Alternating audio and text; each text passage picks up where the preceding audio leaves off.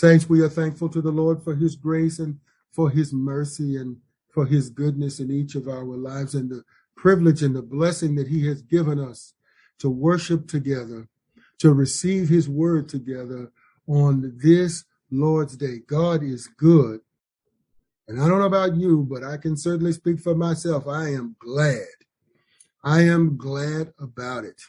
No matter what has happened or is happening now, or what will happen. God is good, and I'm glad about it. And I'm sure you are too if you are here worshiping with us today. We thank the Lord for all of his goodness and his grace to us. And thankful for each one of you today as we are gathered together to worship the Lord in spirit and in truth. Today, I just want to take a few moments precious moments, but powerful moments because of the presence of God's grace and goodness with us today. To remind us of that which we already know, but need to be reminded of from time to time on this journey. Now, today, as you know, is the final Sunday of 2021. And I think that we can all agree in saying that 2021 has been an eventful year, just as we were able to say at the end of 2020 that it was also an eventful year. A year that when we were at this time in 2020, not sure what to expect would happen, and yet, when 2021 came uh, into existence, it would be what has been now an unforgettable year. As we know, things happened that no one could have anticipated, just as in the year 2020. And I have no doubt that there will be many things that will happen in the upcoming year 2022 that nobody could possibly have predicted except God, who doesn't have to predict anything, for God knows everything. God's knowledge is perfect, it is comprehensive, it is eternal. God knows. You know, whenever you say the word God knows, in those two words, you are speaking a library of truth and theology about God. God knows. He knows the past and everything about the past that is to be known. Everything about the present and everything that is to be known about it. And everything about the future and everything that is to be known about the future. God knows. And not only does he know, he is providential. He is powerful. He is omnipotent and he reigns. God is sovereign, past, present, and future. It reminds me of what the, the scripture tells us that Jesus Christ is the same yesterday, today, and forever. Jesus Christ, the, the Son of the living God, the second person of the Trinity, Father, Son, and Holy Spirit. For God is the same yesterday, today, and forever. For there is no need in cha- for change or transition in God, as we all know. So not only is God sovereign over the future, but he is also sovereign over the present, and he is sovereign over the past. And now that we are at the final Sunday and the final days of 2021, one of the things that we need to be reminded of as Christians is making peace with the past. Making peace with the past. Now, the way to make peace with the past is through peace with God. For peace with God brings peace within as well as peace with others, you see. peace with God, peace within, peace with others. But making peace with the past, making peace with our past, and even being able to make peace with what has happened over the course of this past year, which I know for each of one of us has been an eventful year in our personal lives. So, brothers and sisters, I want to direct us this morning to Philippians chapter 3, verses 13 and 14, so that we might be reminded again, as we need to be reminded periodically, what the Word of God says to us about making peace with the past, putting the past in its proper perspective and dealing with it and having the right perspective on the past, because that's what it means to make peace with our past, peace with the past, you see, and to put the past in its proper place. Now, as you may be turning in your Bibles to Philippians chapter 3, verse 13, let me say this. One of the biggest lessons that we have learned and witnessed uh, in the recent past is the inability for so many people to deal rightly with the past, especially here in our country. There are many, many people, as we have come to see, who are having trouble with the past trouble with their past, and trouble with this nation's past. Trouble facing up to the realities of the past. Struggling to face up to the realities of what has been done in the past by many of us. The past uh, has found a way to regurgitate itself back up in the worst kind of way in recent times in our country with the resurgence of the ugly, some of the ugliest forms of white supremacy and racism in America. And all of the lying and denying. And well, it's clear that our nation as a collective whole has failed repeatedly in the past to deal with its past the way a people should deal with the problems and the realities and the atrocities and the deeds of the past. And that is the reason why we as a nation still struggle. We are a nation that has operated this way, facing forward and looking forward and ignoring uh, the past rather than putting the past in its proper perspective and doing that which is right and assuming that the deeds that have been done in the past just somehow or another vanish into non-existence and that we just keep moving forward, but only to find out at various intervals throughout history and even down to the present day that the past keeps coming back up again when you don't deal with it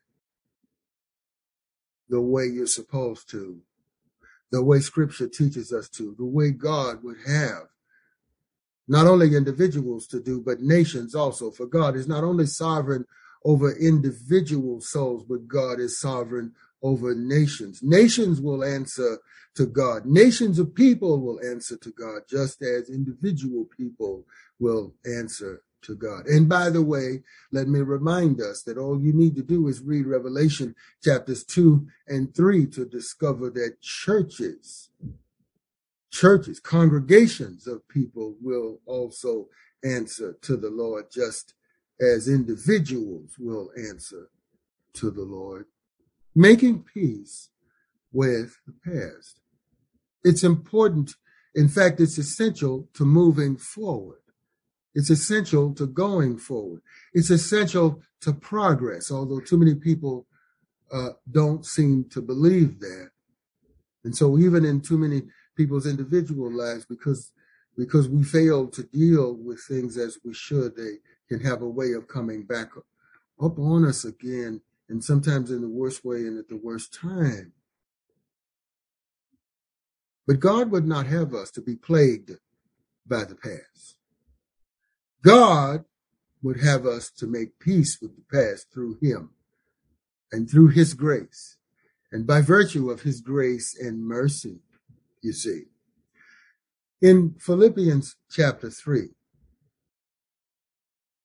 verses 13 and 14 from the NIV read as follows Brothers, I do not consider myself to have taken hold of it, but one thing I do, forgetting what is behind and straining toward what is ahead, I press on toward I press on toward the goal to win the prize for which God has called me heavenward in Christ Jesus. Forgetting what lies behind, straining toward what lies ahead, I press on toward the goal to win the prize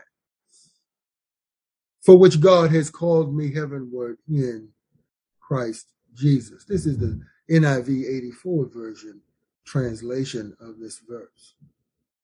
But as you can see, reading verse, uh, beginning at verse 13, where Paul says there, brothers, uh, and he's speaking, he's writing to the church, brothers and sisters. Brothers, I do not consider myself to have taken hold of it. What is he talking about? Well, here's what we need to do because let us always be reminded that the context is key to understanding anything.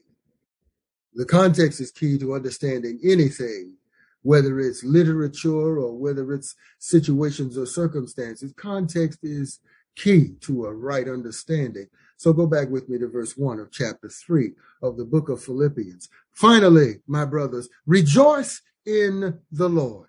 It is no trouble for me to write the same things to you again, and it is a safeguard for you. You see, that's what we're doing today, brothers and sisters. I know Philippians 3, 13 and 14 is familiar to many of us, if not all of us, but it, but it's, but it's, it's a good thing for us to go over it again, and it's a safeguard for our souls. Watch out, verse 2, for those dogs, those men who do evil, those mutilators of the flesh, for it is we who are the circumcision, we who worship by the Spirit of God, who glory in Christ Jesus, and who put no confidence in the flesh, though I myself might have reasons for such confidence. You see what Paul here is writing to safeguard the believers at Philippi from is a works based righteousness that some who claimed to be Christians had infused into the theology of the gospel and therefore had corrupted the biblical gospel of Jesus Christ. For salvation is found in Christ and in the work of Christ, the person of Christ and the work of Christ and nothing else and no one else. Salvation is found in the person and the work of Christ and no one else and nothing else. We are justified, to use that salvation language that Paul uses in the book of Romans. We are just about, justified by faith and justified by faith alone. Without any meritorious works on our part. No amount of a correct observance of the laws of Moses will bring salvation. That salvation is found in no one else and nothing else except Jesus Christ. And his accomplishment of perfectly fulfilling the law of Moses. You see, too many here had attached circumcision to salvation by saying that you had to be circumcised in order to be saved. And that you had to be circumcised and then observe all of the Jewish laws and rules and regulations in order to be a Christian, which was completely and utterly false. A corruption of the gospel, and Paul writes the believers at Philippi here in order to make sure that their souls are safeguarded from this sinister departure from the truth of the gospel. Writing not only to Jewish believers, but also non Jewish believers here.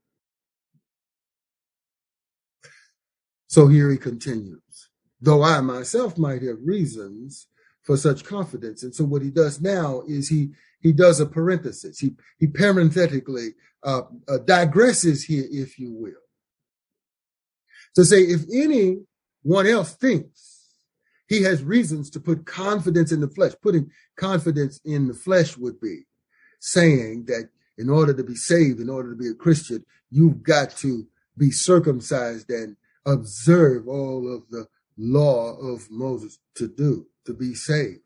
That would be putting confidence in the flesh, not confidence and faith in Christ and Him alone, in the accomplishment of Christ, not in our accomplishment for salvation. If anyone else thinks he has reason to put confidence in the flesh, I have more. Circumcised on the eighth day, of the people of Israel, of the tribe of Benjamin, a Hebrew of Hebrews, in regard to the law, a Pharisee, as for zeal, persecuting the church, as for legalistic righteousness, faultless. Here Paul gives his resume, his spiritual resume, his theological resume right here, his cultural resume right here. I have more reasons, he says, than anybody else to put confidence in the flesh if we're talking about putting the confidence in putting confidence in the flesh for salvation. What does he mean here? I was circumcised on the eighth day, meeting the demands of the law. I'm of the people of Israel, he says. Not only am I of the people of Israel, I belong to the tribe of Benjamin. And if anybody remembers the significance of the tribe of Benjamin, then you remember that though the tribe of Benjamin was the smallest tribe, Benjamin was the tribe out of which the first king of Israel came, Saul, King Saul, after whom Paul was named. You may remember that before the Lord saved Paul, he was Saul of Tarsus. And he would later change his name to Paul,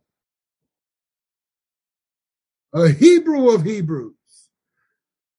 Someone interpreted uh, this from the words of Paul saying, I'm a super Jew. In regard to the law, a Pharisee. Enough said. Anybody reading this would understand immediately. Well, how did Paul conduct himself with regard to the law? a Pharisee. Enough said. That answered it for everybody. That meant that he observed the law strictly. As for zeal, was he zealous for the Lord? Persecuting the church. Persecuting the church. Was he zealous? He was so zealous that he persecuted Christian believers and saw to the execution of many of them. What about in the area of legalistic righteousness? The observance of the law, faultless. Now, what does he have to say about his resume of the past? Verse 7 But whatever was to my profit, I now consider loss for the sake of Christ. Wow everything that he just cited in his resume. When you take it and you tally it up in accounting terms according to verse 7, everything that I considered profit, I now consider loss. What is more, in other words, he doesn't stop there. What is more, I consider everything a loss compared to the surpassing greatness of knowing Christ Jesus my Lord, for whose sake I have lost all things. Not only does he, not only does he consider everything lost, not only has he given up everything, but he goes on to say, I consider them rubbish. Some older translations read dung manure. is what he means by it. Rubbish.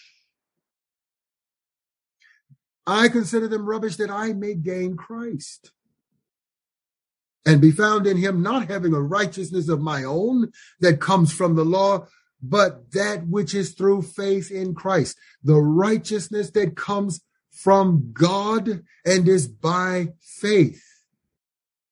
And he doesn't say faith uh, with an addition of any kind of works or legalistic righteousness. It's by faith in Christ alone. I love that beautiful worship song that says, In Christ alone, my hope is found. He is my life, my strength, my all. This cornerstone, this solid ground, Christ alone, by faith in him alone. I want to know Christ. He says, I want to know him and the power of his resurrection and the fellowship of sharing in his sufferings, becoming like him in his death. And so somehow to attain to the resurrection from the dead. Brothers and sisters, listen, this is the context uh, to what we're talking about here today from verses 13 and 14 of Philippians chapter 3. Paul says, and so should we, like the great apostle, say, I want to know Christ. Forget all of this other stuff. See, we spend all of our time worrying about the material things of this world. But Jesus told us in Matthew chapter 6 to seek God and his righteousness, and all of these other things will be added. But these things should not be our top and foremost priorities in life because the Lord has already said that he will take care of us and provide for our needs. Matthew chapter 6. Paul here is not worried about his resume from the past. He's not trying to lean and live on that past resume. He wants a whole new resume with God. And a whole new resume is spelled out this way one word Christ. I want to know Christ and the power of his resurrection, the fellowship of sharing in his sufferings. In other words, what Paul is saying here is that at the heart and the soul and the center of the Christian life is the cross of Christ, and at the center of the cross is suffering. Too many of us as, as Christians, you know, we, we're baffled by suffering. As if somehow or another suffering is is we're supposed to be immune from suffering somehow. That god is supposed to protect us from uh, suffering. Yes god does protect us from things being uh, from things always being as bad as they possibly could be. But suffering actually is a reality of the christian life and the christian journey in this world. And paul recognizes it right here in the very heart of the gospel. At the heart of the gospel is the suffering of our Lord Jesus Christ. If we are going to be like him, then we are going to suffer in this life and in this world. And we're going to experience all kinds of suffering, not just physical suffering, not the, just health suffering, but all kinds of suffering, as our Lord did in his living and in his dying on the cross, you see, brothers and sisters.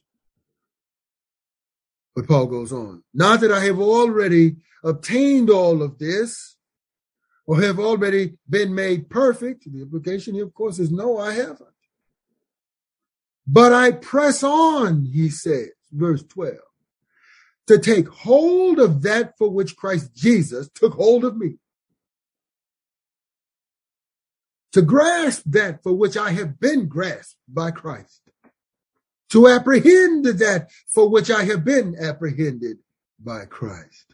Brothers, I do not consider myself to have taken hold of it. I have not arrived to the pinnacle of spiritual maturity. I have not arrived yet to the height of the sufferings of Christ in my life. I have not arrived to the height of being crucified as Christ has been crucified and suffered as Christ has suffered. So that I might be rewarded with the resurrection Now, he's not talking about a works righteousness or works salvation here. He's just, he's saying, after, now that I have been saved, that I have not reached the height and the end of all of the suffering and all that I have to endure to be like him, to apprehend being like my Lord and Savior, Jesus Christ. I, I have, I have not, I do not consider myself to have taken hold of it, to have apprehended it. But one thing I do. One thing I do. Paul recognizes his priorities here. He knows what his priorities are. We as Christians should not forget our priorities, no matter how hard things get in life. And no matter why they go bad and what happens and who does what. We must never forget what must be our priority in Christ Jesus. One thing I do, forgetting what is behind, straining toward what is ahead, I press on toward the goal to win the prize for which God has called me heavenward in Christ Jesus. I do not consider myself to have taken hold of it, but one thing I do, forgetting what lies behind. Stop right there for just a moment. When the Bible talks about forgetting, it's not talking about amnesia. Paul isn't talking about amnesia here. What he's talking about is he's talking about putting the past in its proper perspective. No matter what has happened, no matter who has done it, no matter if you did it, no matter what has been done, putting the past in its proper perspective is what the scripture, the word of God, God himself is teaching us as Christians to do each and every day in our journey with the Lord. Paul captures this in these profoundly and eloquently spoken words, forgetting what lies behind. In other words, putting the past in the past. The problem with too many of us is that we misplaced the past. Instead of putting the past in the past, we have put the past in our present. And we have made the past our present. Now, of course, the past is context to the, to the present. The past is prologue to the present. Yes, I understand that. But you cannot live in the past. We cannot live in the past. And we cannot allow the past to dictate the present in such a way that it paralyzes us in the present and paralyzes us for the future. Putting the past in the past does not mean having amnesia about the past. Putting the past in the past means putting it in its proper place and in its proper perspective. Leaving the past in the past but carrying with us into the present important lessons learned from the past. The most important thing you can do with the past is learn from it, not live in it in the present. Too many of us live in the past in the present.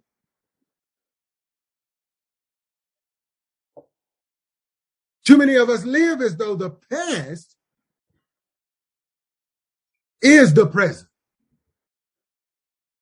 Back to what I said at the beginning of the message, just to bring home this important point of practical application to the country in which we live. Too many people live or want to live as though the past is the present. That's what they meant by make America great again. They want the past in the present. Too many. Too many. The past in the present. The way things used to be in the present. because things have changed now. The landscape has changed. The demographics Uh, of the country have changed. So many other things culturally have changed now. We want the past, too many are saying. We want to go back to the way things were. We want to go back to that which we always known, that which we enjoyed, that which kept us on top, that which allowed us to dominate, that which allowed us to be in control, that which allowed us to hold all of the levers of power. We want the past. We want to be made great again. Great again against those who are not like us, who do not look like us, who do not have the same skin color.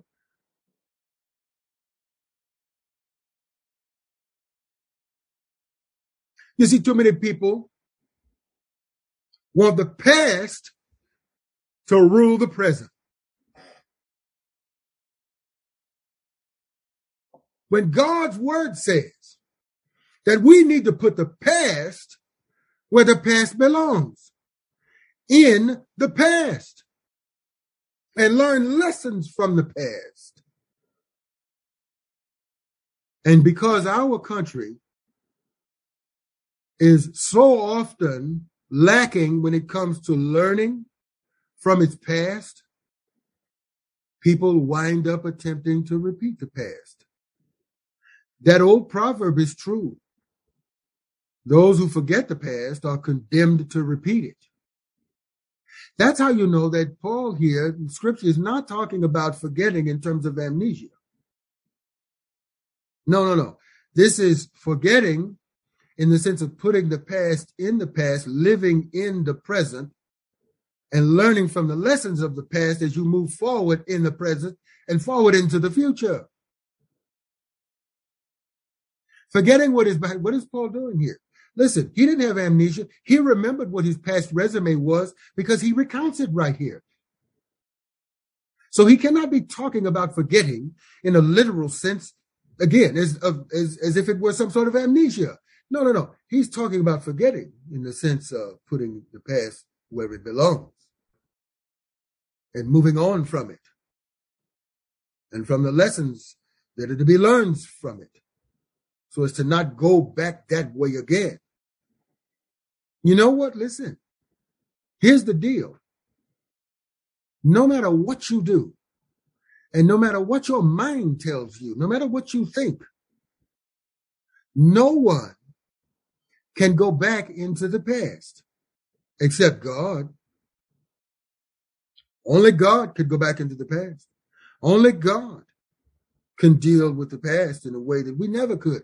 No human being can literally turn around and go backwards in time. That's not reality. That's not the way life works, brothers and sisters. That's not the way things are. And the fact that you are living in the present is living testimony that you were not meant to live in the past. Because if you were meant to live in the past, then not only would you have lived in the past, but you would have died in the past. And you yourself by now would be history if you were meant to live in the past. But since you are alive in the present, you are not meant to live in the past. Putting the past in its proper perspective. Putting that which is behind behind, you see. Forgetting what lies behind and straining to what, what lies ahead, Paul the Apostle so eloquently instructs us here in Scripture. Putting the past in its proper perspective is how we are able to make peace with the past, my friend, and how you are able to make peace with the past in your life as a Christian believer. You're able to listen. God has given more than enough grace and mercy and peace for us to make peace with the past, to make peace with our past. You see, this is good news. This is the good news of the gospel. You know, when I think about what God's word here says about the past. It's not as though the past isn't important or that we should treat it as though it's unimportant. Absolutely not. No, the past should become a classroom for us, a classroom for our minds and our hearts. From the past, we learn how to proceed and how not to proceed. From the past, we learn how to think and how not to think how to speak and how not to speak, what to do, what we should do, and what we should not do, or what we should be doing and what we should not be doing. The past can be a great teacher if we put it in its proper perspective, you see. We should never allow the past to poison us in the present because we don't have to. The only power the past can hold over us is what we allow the past to hold over us. You see, it's so important, brothers and sisters. These are important lessons for us as Christians, as God's people to learn, to remember, and to be reminded of periodically, and particularly now as we are ending this year, 2021. That is not to say that the past has not affected the present. Of course it has. But we don't live in the past, we live in the present. It's wise for us to recognize how the past has affected the present. Because there are too many people who want to ignore how the past has affected the present. They want to ignore how the past has affected the present, and yet at the same time, they want to live in the past. That's oxymoronic. No, we should understand how the past affects the present and learn from it so that we can make a better future. But here, when it comes to the past, based upon the analogy of the, life and the past of the apostle Paul here, brothers and sisters, our past life of sin and ignorance is a past life, yes, from which we learn as Christians and which we leave in the past, which we should leave in the past, brothers and sisters. You know something? When Paul talks about the past,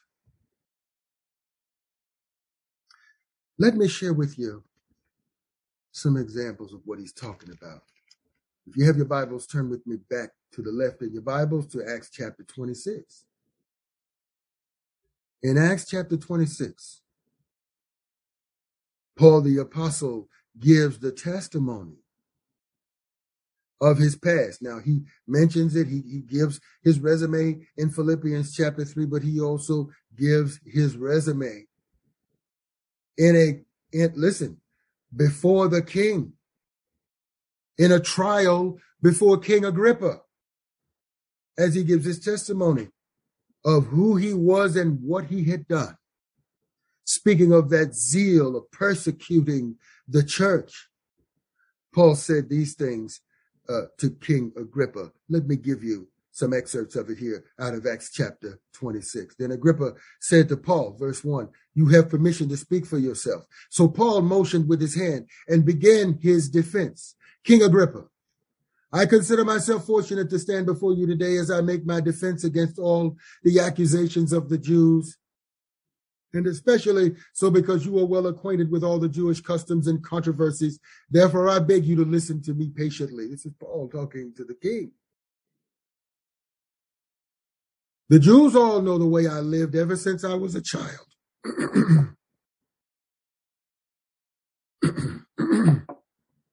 from the beginning of my life in my own country and also in Jerusalem. they have known me for a long time and can testify, if they are willing, that according to the strictest sect of our religion, I lived as a Pharisee. And now it is because of my hope in what God has promised our fathers that I am on trial today. This is the promise our 12 tribes are hoping to see fulfilled as they earnestly serve God day and night. O King, it is because of this hope that the Jews are accusing me. Why should any of you consider it incredible that God raises the dead?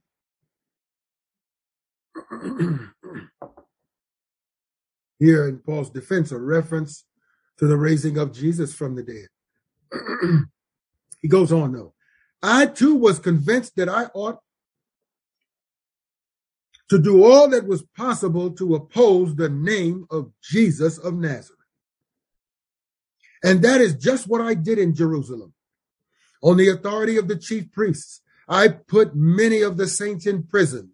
And when they were put to death, I cast my vote against them. Many a time I went from one synagogue to another to have them punished, and I tried to force them to blaspheme. In my obsession against them, I even went to foreign cities to persecute them. You see, here we have Paul's testimony of what he was before Christ. In addition to the information that he gives us uh, back here in the beginning of Philippians chapter 3.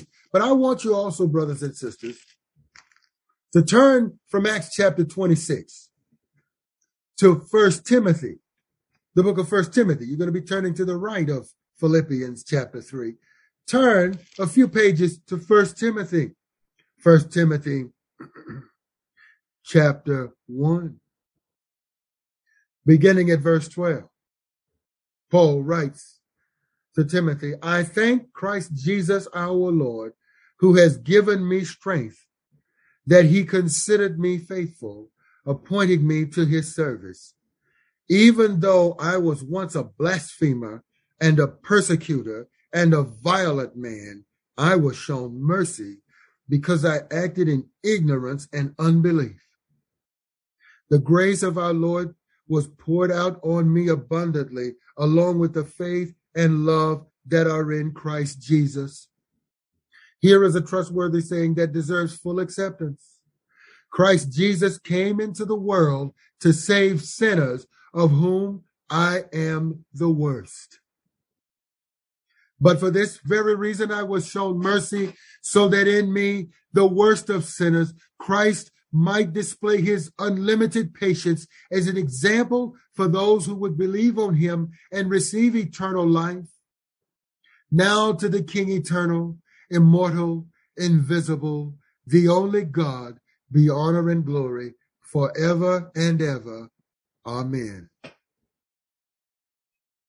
What magisterial and powerful words Paul the Apostle utters. A man who had been a violent opponent and persecutor of the Lord Jesus and the church of the Lord Jesus Christ, now preaching the gospel that he once sought to destroy. And right here, telling the people of God, one thing I do, forgetting what lies behind and reaching toward or straining toward what lies ahead, I press toward the mark for the prize. I press toward the goal to win the prize for which God has called me heavenward in Christ Jesus putting the past in its place and reaching forward, leaning forward, straining forward, going ahead. Listen, there's a word of wisdom that God wants some of us to hear today. In all of this, your healing is found not in facing backward, but facing forward in the Lord. Your healing is found in Christ and Him alone, and in His Word, which tells us to put the past in its proper perspective and reach forward, go forward, move forward, put one foot in front of the other and step forward, not backward. So many of you, it's as if you are standing still, waiting on waiting on healing and redemption from your past. But until you obey God and take each step forward as the Lord guides you. Listen to the word of God. Listen to the wisdom of the counsel of God from God's people based upon the word of God and move forward, step forward, go forward. It is in the obedience of going forward that you will find God granting you the healing that your soul desires. Healing from the past. You see, you can't heal from the past by trying to go back there every day. You can only heal by God's grace from the past by going forward and following him in faith. Remember what Jesus said? If anyone will follow me, he must deny himself, take up the cross daily, and follow me in genuine faith and obedience. Well, you know what? This is an opportunity to practice self denial because in your sinful flesh, in our sinful flesh, we too often want to go back into the past and stay there. No, no, no. The cross, the gospel of the cross calls us to the, self denial, the self denial of the urge and the impulse to turn around and go backwards. No, the cross calls us to go forward. And you know something else? We learn wisdom from this just, you know what, just from the simple anatomy of the human body. Just that tells us that God wants us to go forward. Let me explain what I mean. Your eyes are in the front of your head, not in the back. Your ears are turned in such a way, not only to hear from the side, but to hear forward. And yes, you can hear back, but but they're turned forward. Your eyes, your ears, your nose, your mouth, they're in the front of your head. Your face is set forward in your head, not backward. Your hands are designed and your arms are designed in such a way as to go forward. When you do things, you do them in a forward sense and in a forward motion. It's difficult to do things backwards, you see. Well, that's by design. Your feet are facing forward and your legs are designed to go forward. It's much easier to walk forward than it is to walk backwards. And you can walk a lot further forward without falling and crashing than you could ever walk backward without falling. Why? God has designed your body, your anatomy, for you to go forward. God has designed for your life to go forward. Here's another reality. You can't go back into the past.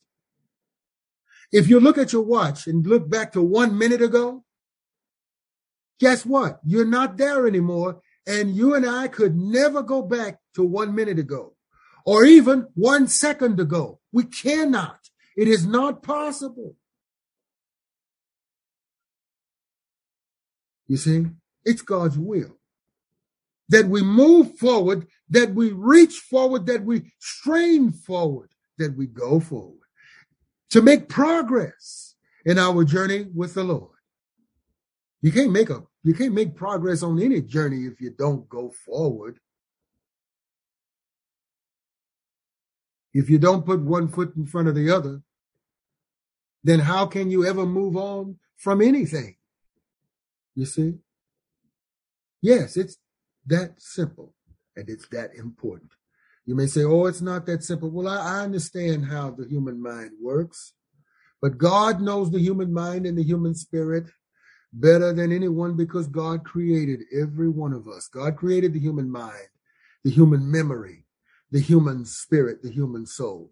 And God knows what the mind, the spirit, the soul needs. So if we obey what his word tells us to do, in obedience to his word, we will find our healing. For obedience to his word will bring the healing that our souls need. Forgetting what is behind, straining toward what is ahead, I press on. I press forward toward the goal. It's as if I'm a runner running a race. No runner can ever win the race by running backwards in the opposite direction.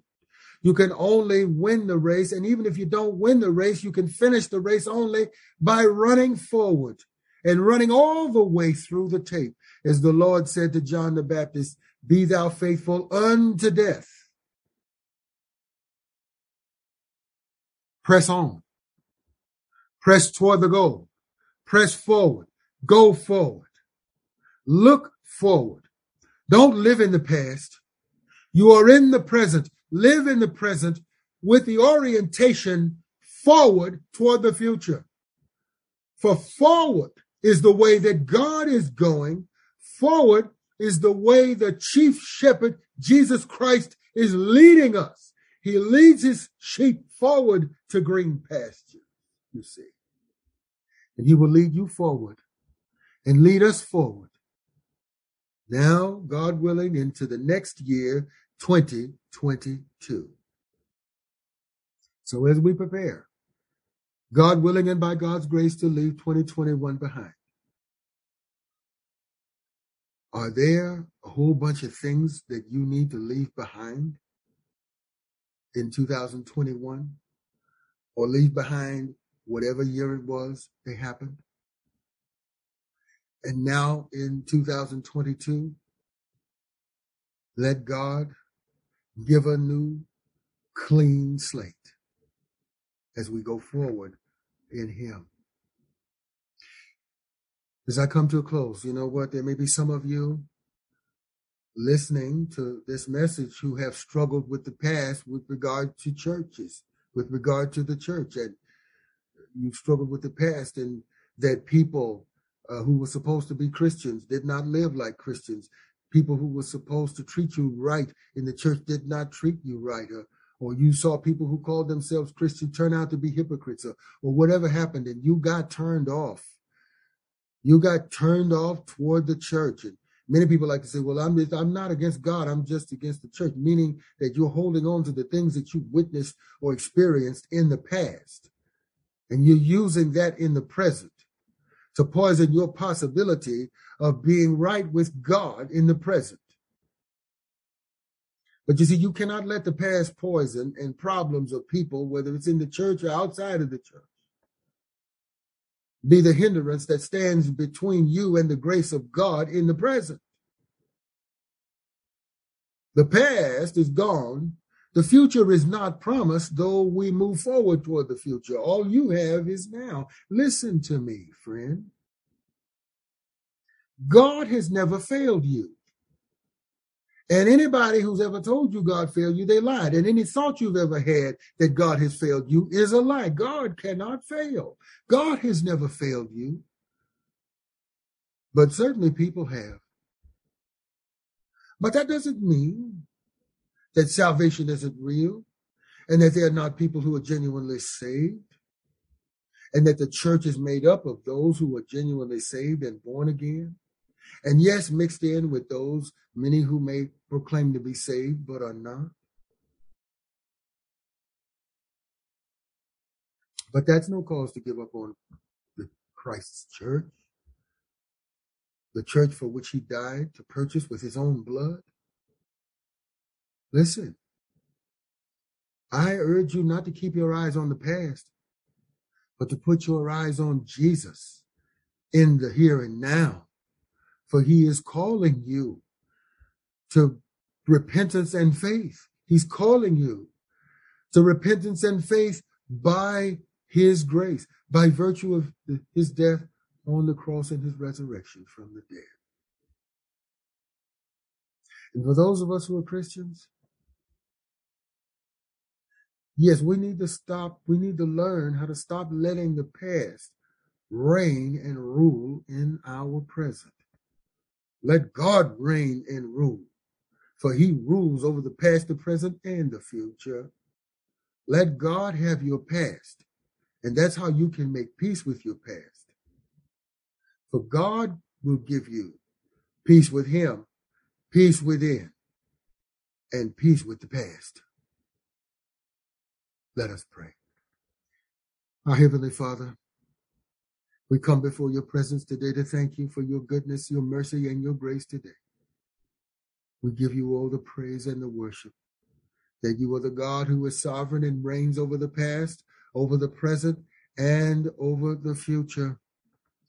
Help each one of us, Lord, to make peace with our past and to make peace with what has happened in our past. Not, not that we like everything that happened in the past, but that we put everything that has happened to us in the past in its proper perspective and place and leave it there and only carry with us the lessons of love and wisdom and grace that you have taught us from the pain, the problems, the people of our past. Oh God, we thank you and we give you praise that you are the God of the past, that you have been God who has reigned over the course of this past year, 2021. And that even when people were out of control, you were yet still in control, and you are yet still in control now and seated on the throne, for you will reign forever and ever. We give you all the praise and all the glory. We worship your holy name, O God. Help us to live forward, to, to, to, to move forward, to have a forward facing faith that trusts in you with all of our heart, that leans not on our own understanding, but in all our ways acknowledge and surrender to you, and you will guide our path forward. Oh God, we thank you and praise and worship you through Jesus Christ our Lord. And in his mighty name we pray that your word will accomplish your purpose in each and every soul today, and it shall not return to you void. Amen.